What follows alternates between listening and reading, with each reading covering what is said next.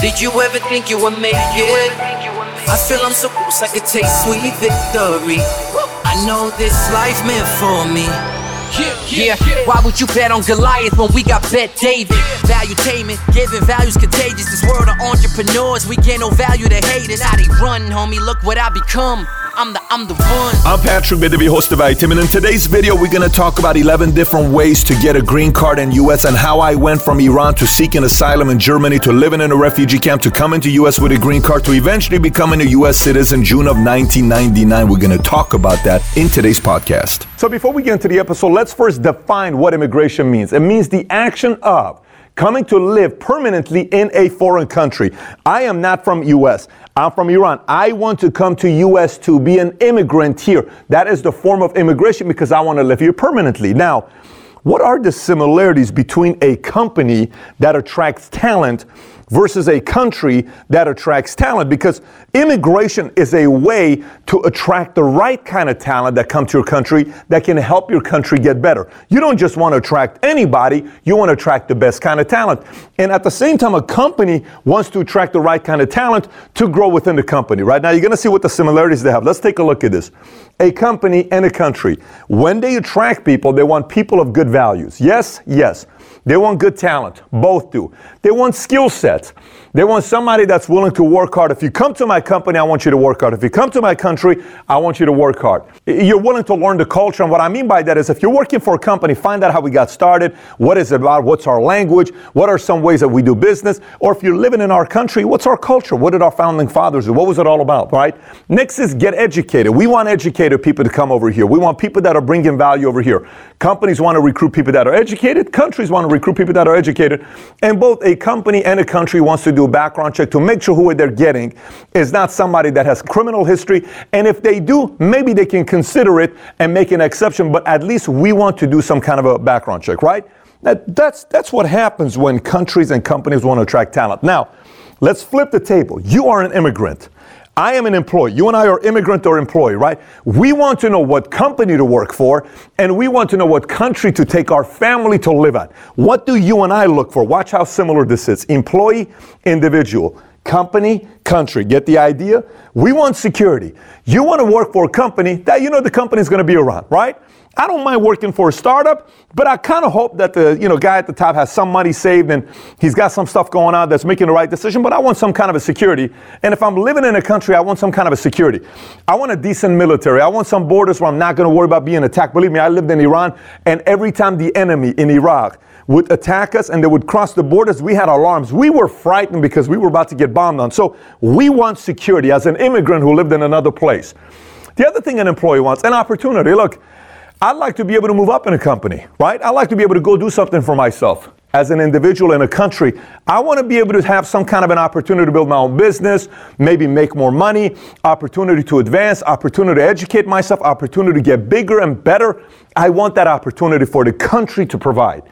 Next is benefits. I want to work for a company that gives benefits. What kind of benefits you want? I don't know, 401k, health benefits, retirement, maybe stock options. I want some kind of benefits. If I go live in a country, I would like some kind of benefits. What would those benefits be? Maybe a public education program, maybe some kind of a healthcare program, but I'm looking for some sort of a benefit that this country offers. Employee, you want freedom. I want some kind of freedom. I want to be able to have the freedom of leaving your company if I don't want to be with you long term. If I want to go to a different place. If I live in a country, I want to be able to go to a different place. If I seek freedom, I, I don't want to be here anymore. This isn't a good opportunity for me. I want to go somewhere else. No problem, you got the freedom choice to do what I want to do in my life. I want to be a Republican. I want to be a Democrat. I want to be this. I want to be that. No problem. Their choice. I want to be in sales. I want to be an employee. I want to be an executive. I have the choice to position myself. And last point is a community. When I work for a company, I want to be part of a community. I want to make some friends. I want to have some associates I'm working with. Or if I'm living in a country, you know, I want to have the opportunity to be part of a community. Maybe people I like, maybe people I relate to, because there's some kind of a community there. Now, having said that, this is the perspective of two different people company, country, on how they want to attract the best type of people than employee or individual that want to go to the best company or want to go to the best country, right? This is how they attract each other. Now, having said this, let's continue with this metaphor to give you perspective. Company, country.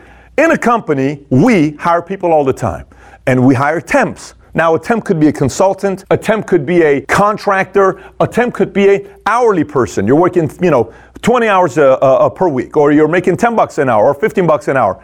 The same principle of temp in a company is a visa in a country because visa is temporary. So you're coming here as if it's a visitor's badge to a country, right? Does that make sense? It's a visitor's badge to a country. Now, the other one under company is salary. So you're working temporary, you're a consultant, you're a contractor. They say, you know what, we want to keep you and we'll give you a salary. You become a permanent employee with them because now you're getting a salary. There's more benefits. The salary comparison is to a green card within a country because green card, now you have a key card to the country. Now you are a permanent employee, right? And we'll talk about what things you can do to lose your green card, but you're now somewhat of a permanent employee. And last but not least in the company is maybe you move up, maybe you become a C-suite, maybe you become on the board, you become an equity shareholder. You own a piece of the company, right? The same reference to a country is when you become a citizen you are now a citizen of that country, which means now you have the right to vote and say certain things that you like. And I don't know about this thing with the company. I don't know about that part because shareholders can do that. And same thing, you can do that. So you kind of get in the flow on how this is going. I'm trying to give you this perspective of immigration. Let me continue now. The difference between a green card and U.S. citizen, because a lot of times people are confused Pat, what's a green card? Uh, what's the difference between benefits of U.S. citizen? I don't really get it. Let's talk about it. Number one, a green card is exit plus re-enter without the need for a visa. You can go and come out. You don't need another visa every time to get it. A citizen is eligible to have a U.S. passport, but a green card is not. If you have a green card, you can't get a U.S. passport. Number two, green card abandoned if out of the country for more than 180 days. If you're out of the country for 180 days, your green card's abandoned. On the other side, you can leave U.S. for as long as you want. It doesn't matter. You're a U.S. citizen. Green card, not eligible to work for federal positions. U.S. citizen, you are. Green card, not eligible to run for office. U.S. citizen, you are, except to be a president. Green card, not eligible to vote in U.S. elections. U.S. citizen, you can. Green card, eligible for deportation if certain crime is committed. Very important to see that because on US citizen, you cannot be deported. You're protected for it, right? And last but not least on this end, you cannot petition for family members to come to the States. While as a US citizen, you can petition for siblings, parents, and fiance to get a visa. So now you kind of get the idea on the difference between a green card and a US citizenship, right? Now, having said that, 11 ways to get a green card in US. Here's 11 ways. Number one is family. You're a relative of a US citizen to be able to apply. Number two is you're a relative of a green card holder. The green card holder is not trying to sponsor you, but you can say, I am related to this green card holder in US. Her name is this. His name is this. That's the second way. Second part is employment, and they have different ways of doing it. The first one is called the first preference employment. This is somebody who's got extraordinary ability. You're in the 0.01 percentile. You're a Nobel Prize winner. We want you here because you just got some things that are very unique to the world, right? Four is employment second preference, which is professional with advanced degree. You got an MBA, you got a PhD, we want you here. Number five is exceptional ability in science, art, and business. That'll benefit the economy. Number six, you have a bachelor's degree or comparable to it in your country. Number seven is registered nurses and physical therapists. So, so far we've covered two of them, which is family and employment. The next one is, you know, what many say lottery. And what this is really all about, it happens once a year. It's in the month of October typically. And it's ran once a year to increase diversity and non-representing nations. So Mexico doesn't apply, India doesn't apply, and Canada doesn't apply because that's not diversity. We already have plenty from those nations. This is to attract people from nations that we don't have. By the way, to put it in perspective with what the data looks like, 23 million people applied last year. You know how many got it? 55,000 got a green card. I mean, it's pure luck based. You see videos where people sitting there going in October to see the date, and it says not yet, decline, decline, and it's heartbreaking. And some that get it, it's big celebration. Next is investors. You're an entrepreneur, foreign entrepreneur. You have money. You bring $500,000 to the country and you go to a specific place that America wants you to go to, not New York, not LA, not Miami, not Chicago. You go to Montana, you go to Arkansas, you go to Oklahoma, certain places, and you put half a million there and you create five full time jobs. That's one of the ways to get your green card. Or Bring a million dollars to any city in America, LA, New York, doesn't matter where you go, and you create 10 full time jobs as an entrepreneur, you also get a green card. And last but not least is the special immigrant, which is a religious worker or foreign medical graduate or permanent resident who left US for 12 plus months and you want to come back. So, so those are 11 different ways to get your green card in the US. Now, one of the topics you keep hearing about is asylum. Asylum is how I left Iran and went to Germany, and Germany accepted me because asylum, the meaning of asylum is the protection granted by a nation to someone who left their country as a political refugee. I left as a political refugee. You hear that phrase all the time. Now, as you're applying for this country to accept you as asylum, you have to have one of these five reasons that you're exper- experiencing in your country. Form of discrimination against your race, religion, nationality, maybe you have a membership of a particular social group, or last but not least, your political opinion. So if I would have stayed in Iran longer because of my, you know, spiritual beliefs or religious beliefs or us being Armenian, whatever it was, that, that my family didn't feel safe, we left and we came to Germany. Does that kind of make sense? So now, you look at all this stuff and you say, well, Pat, what is really the issue that we're facing in America? Well, this whole talk about amnesty is taking place. We currently have 45 million immigrants that are living in US, which by the way, just so you know, out of that 45 million, 10.6 million of the immigrants live in California. You got another four and a half million that live in Texas and in New York. If you add that up, that is 45% of all the immigrants in US live in three different states. We got 50 states, 45% live in three different states, right? So when you look at this and you start thinking about the whole immigration, it is not that easy to just say, here's what we need to do, this is what we need to do, that's what we need to do. I always like to look at it from everybody's perspective. Let me give it to you from the perspective of those from Mexico or El Salvador that are trying to come to America, okay? So imagine you're living in Mexico. You're living in a place where there's issues. Cartel, Mexico, the country is not doing the right thing for their people. The cartels bought the governments. Government people are afraid of the cartel. The cartel have a lot of different power. Imagine you're living in a community. Your next door neighbor is your friend. You guys eat together. You guys go to dinner together. You're married. You got three kids, two daughters, and you got a wife, right? The next door neighbor's daughter gets taken advantage of. She's 16 years old. Your daughter's also 16 years old. They know each other, they're friends. He's heartbroken. The local cartel took advantage of the daughter. They came in, they brought guns, they did whatever they wanted to do to the da- daughter. Father couldn't do anything about it because it would have killed him, his wife, and everybody else. Look how difficult that is. He can't pick up the phone and call the cops because the cartel's already paid off the cops. So now try going to sleep that night. Every moment you're looking at that door.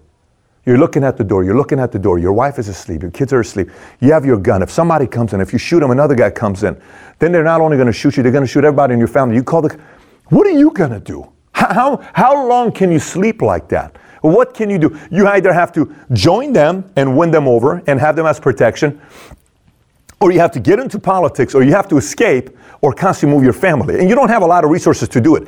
So I don't blame a father who is sitting there thinking about these thoughts, being forced to think about these thoughts on what he needs to do to protect his daughters and his wife and his kid. So if he says, listen, we either got to go live in a completely different country or we got to do something. Guess what's the best thing? Let's just go to America. Pack, let's go, we're leaving.